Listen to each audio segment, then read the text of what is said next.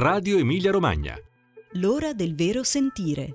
Passioni, incontri e scaramanzie dei protagonisti della stagione ERT. Laura Marinoni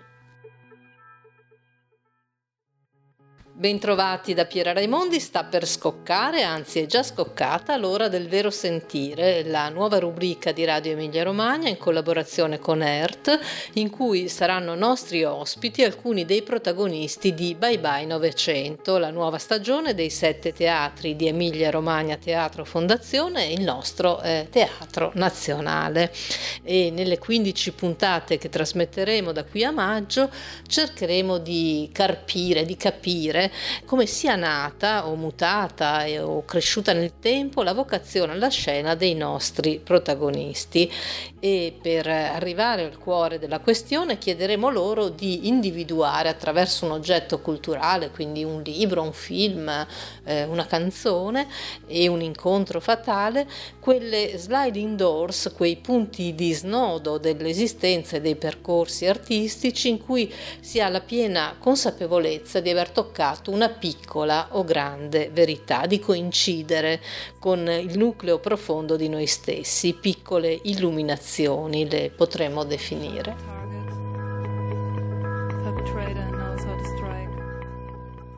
E quindi salpiamo e a dare inizio a questa avventura è con noi Laura Marinoni, attrice che non ha bisogno di presentazioni, grande interprete di eroine tragiche, ma non solo, e che sarà in scena all'Arena del Sole dal 19 al 27 ottobre e alle Passioni di Modena dal 29 ottobre al 10 novembre con Arizona, regia di Fabrizio Falco, tragedia musicale americana, nuova produzione ERT. Buongiorno Laura Marinoni e benvenuta a Radio Emilia Romagna. Buongiorno, è un onore per me quindi incominciare questa cavalcata nei ricordi. Questa avventura.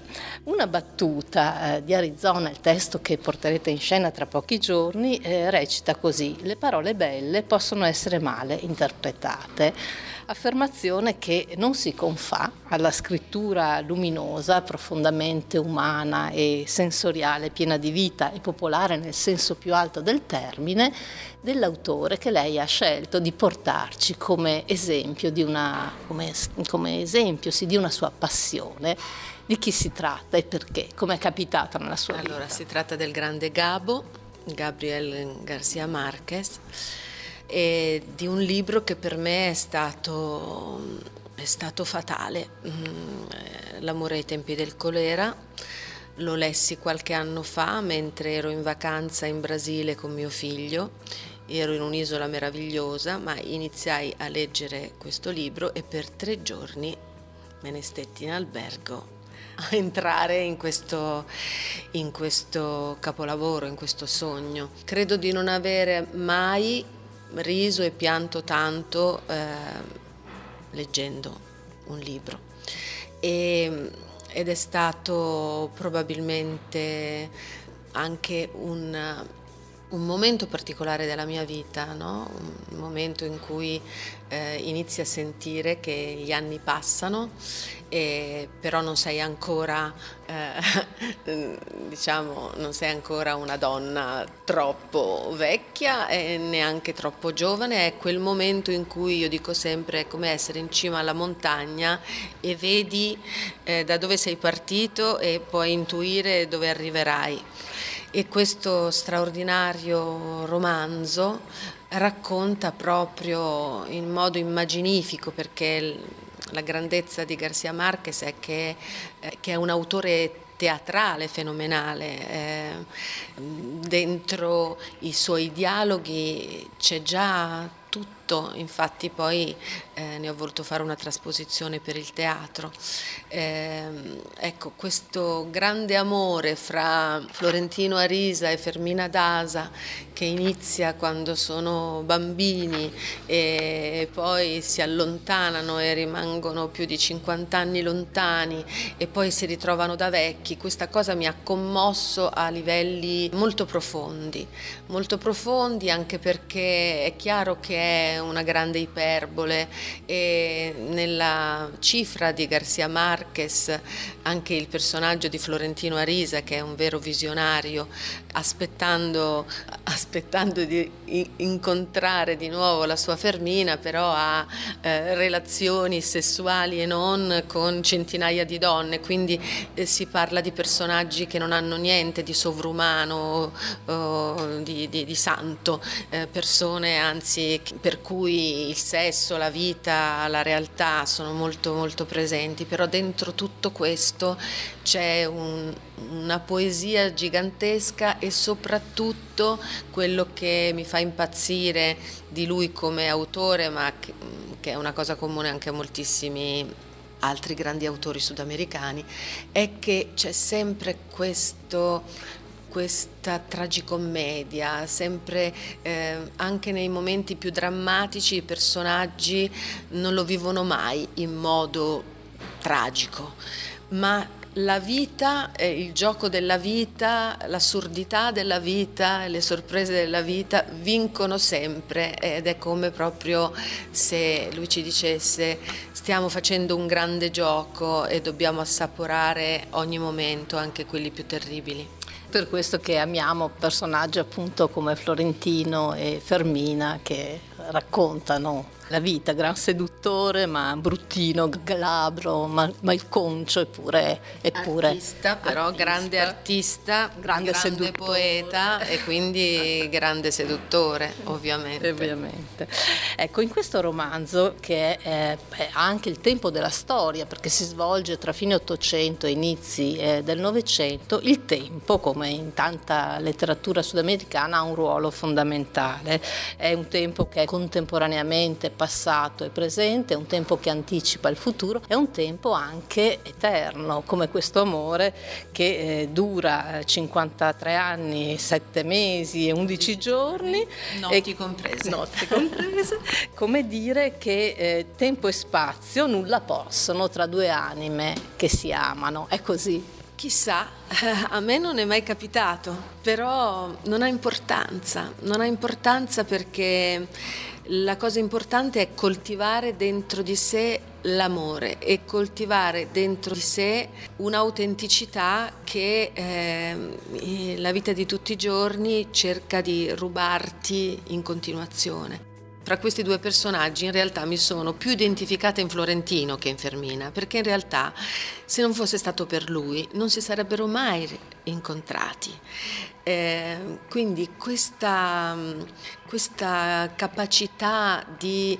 Eh, di pensare che l'amore davvero possa superare ogni ostacolo. Ecco, questa per me è una cosa molto, molto vivida e, e anche credo forse molto grazie al lavoro che faccio che mi permette sempre di avere una, un legame molto, molto stretto con, con, la bambina che c'è in me, con, con l'infanzia, con una, una, parte della vita che appunto un attore può riuscire a mantenere molto, molto presente anche quando passano gli anni. Ecco, tutta questa cosa a me ha sempre dato grande, un grande ottimismo perché per me la cosa più importante per un artista è mantenere la purezza, la purezza del sentire, la purezza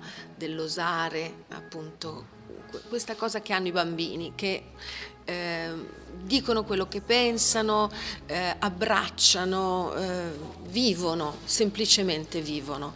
Ma arriviamo al punto, a come questa storia poi è entrata anche nel suo percorso artistico, perché c'è stato un vero corpo a corpo amoroso con questo libro. Questo, eh, questo libro in realtà io appena ho finito di leggerlo l'ho subito riletto e prendendo appunti Mm, proprio a bordo pagina, ma non avevo assolutamente idea di farlo in teatro. E poi dopo un paio d'anni eh, con Cristina Pezzoli avevamo un progetto di fare qualche cosa appunto di, di musicale per il teatro e abbiamo pensato a tanti testi e a un certo punto è stata lei, stranamente, perché è proprio come appuntamento un po' del destino, a dirmi ma che cosa ne diresti di amore ai tempi del colera? E io ho detto, caspita, è forse il mio libro preferito, quindi senz'altro. E da lì è iniziato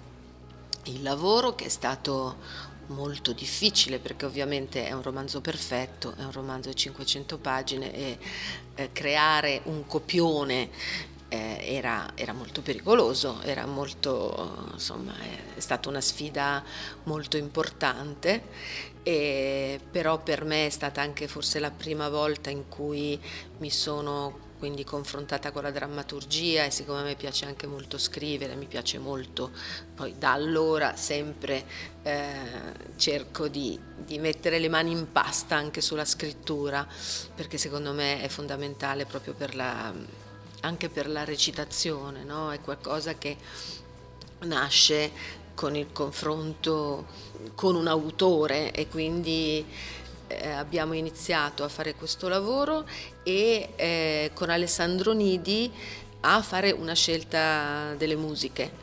Ecco, e questo l'ha anche fatta uscire un po' dalla comfort zone, possiamo dire, del suo lavoro, perché lei si è provata, lei ama cantare, ce l'ha raccontato anche poco fa, perché anche in Arizona, nello spettacolo che vedremo eh, a Bologna e poi a Modena, c'è una parte cantata eh, in cui lei canta e, e, questo però è stato anche un, buttare un po' il cuore oltre l'ostacolo. No? Sicuramente, eh, io ho studiato canto, cioè in realtà ho studiato prima canto che recitazione, eh, la mia passione per il canto arriva da molto lontano, ho studiato anche canto lirico, poi ho iniziato la carriera d'attrice, quindi ho dovuto mollare, però poi ho interpretato Polly nella, nell'opera da tre soldi, per cui dal vivo per due anni ho cantato con l'orchestra, eccetera, e quindi grandi sfide di questo genere erano già partite, però sicuramente da sola su un palcoscenico cantare 13 canzoni, ehm, pop, tra virgolette, con la mia voce e con degli adattamenti costruiti, ad hoc, sicuramente è stato un bel, un, un bel impegno, ma io sono proprio, diciamo che la mia caratteristica è la sfida continua, se no non mi diverto, più le cose sono complicate e difficili, più io ci sguazzo. E quindi alla fine è stato anche un, proprio un meraviglioso è un meraviglioso risultato riuscire a creare come volevo io un racconto continuo tra parola e musica in cui appunto il canto dei vari personaggi perché in Amore ai tempi del colera la cifra è questa che io canto da personaggio per cui c'è una canzone che canta Fermina c'è una canzone facendo interpretando io tutti i personaggi eh, del romanzo, persino il pappagallo, per cui questa versatilità, questo fatto di non, non fare dei piccoli pezzetti della serie guardate come sono brava a cantare, ma far cantare volta per volta i personaggi in situazione. E ascoltiamo allora la sua interpretazione di Gingy e di Jobim, uno standard della bossa nova dallo spettacolo L'amore ai tempi del colera.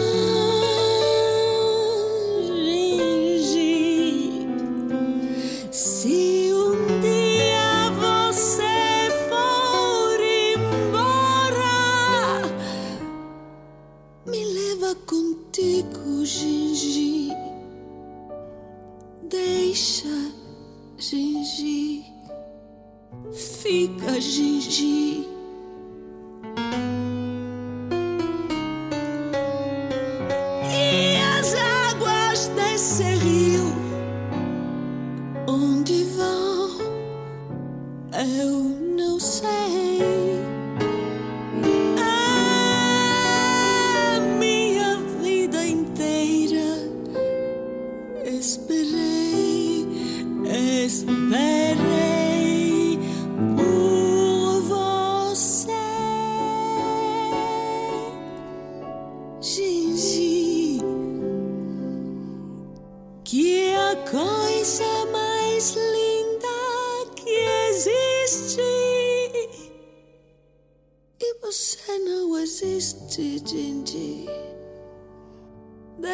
Isă zinzi, că eu te adori.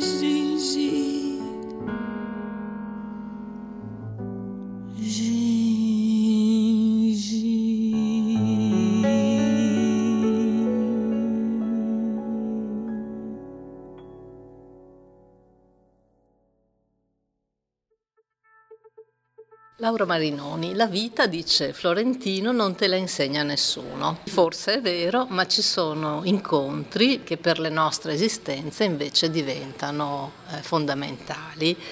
Qual è il suo? Il mio è l'incontro con un uomo che è stato veramente l'uomo del destino, Mario Ferrero, regista. Io avevo 21 anni, stavo frequentando una scuola di danza a Milano, una scuola importante di Luciana Novaro e Luciana era molto amica di Mario, l'aveva chiamato per fare una settimana di corso di recitazione per ballerini. E io che avevo la passione già da anni perché ho avuto la fortuna quando ero ragazzina di vedere tutti gli spettacoli di Streller essendo milanese, quindi ero convinta che il teatro fosse Streller, che non esistesse altro all'infuori di lui ed ero rimasta veramente scioccata da, da quegli spettacoli in quei momenti della mia vita, però io figlia di farmacisti eh, non immaginavo fosse possibile per me una un'avventura di questo tipo, quindi stavo frequentando l'università anche con molte soddisfazioni, avevo un fidanzato, avevo una famiglia con cui stavo benissimo e vedo in bacheca questo, questo appuntamento di recitazione dico va bene, mi, mi iscrivo così finalmente mi toglieranno dalla testa questi grilli, queste, questi sogni.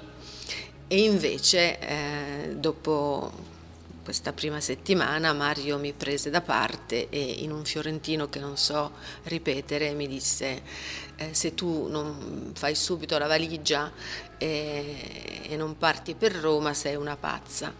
Per cui lui chiamò i miei genitori, eccetera, gli disse fateli fare gli esami per l'accademia, perché io insegno in accademia, per cui se la prendono posso seguirla, eccetera, eccetera.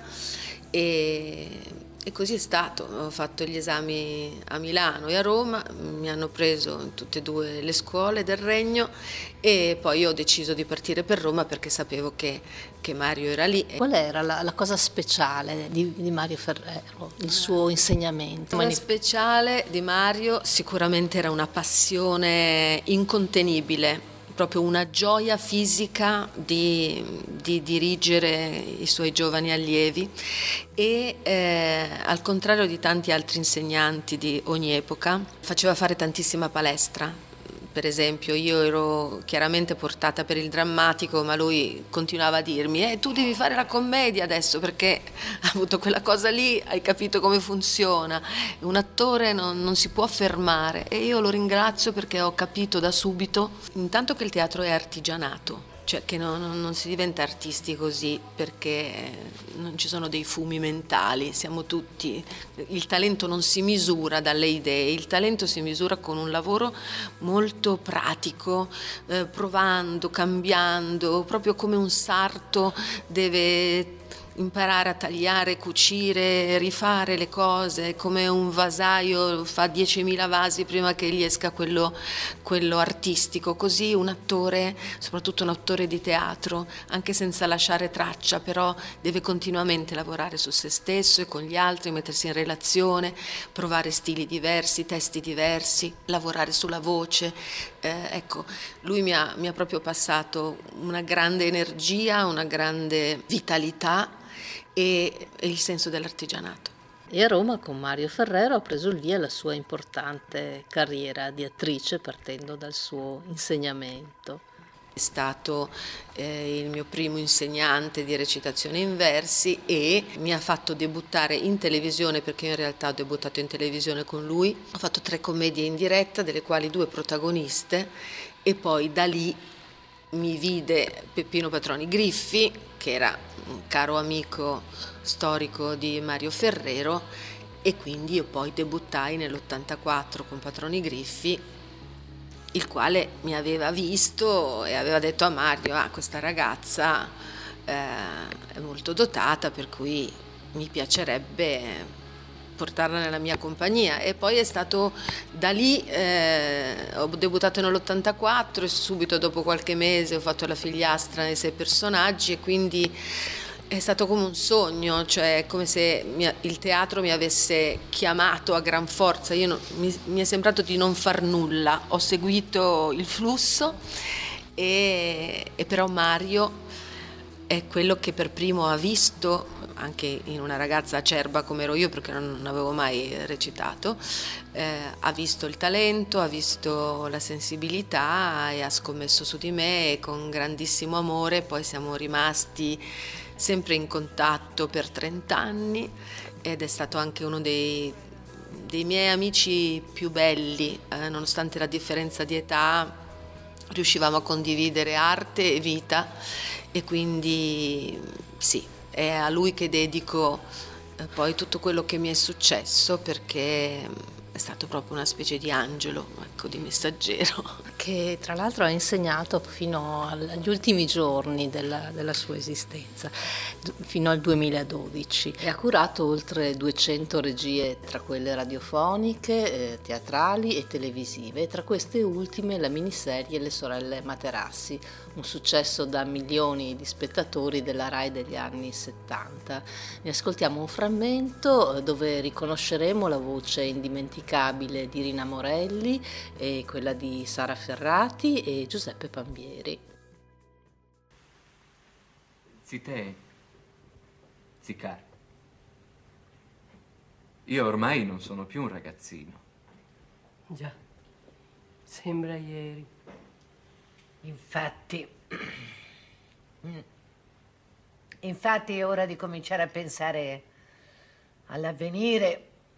Oh, siamo mica eterne, sai noi. Bisogna smetterla di andare a, ci- a circolare e a ciondolare per le strade. Eh sì, sì, Remo D'Aretta, tu dovresti cominciare a frequentare le persone come si deve. Le persone come si deve. Dove sono? Qui accanto, la figlia del conte Bonci. Sai che dote avresti.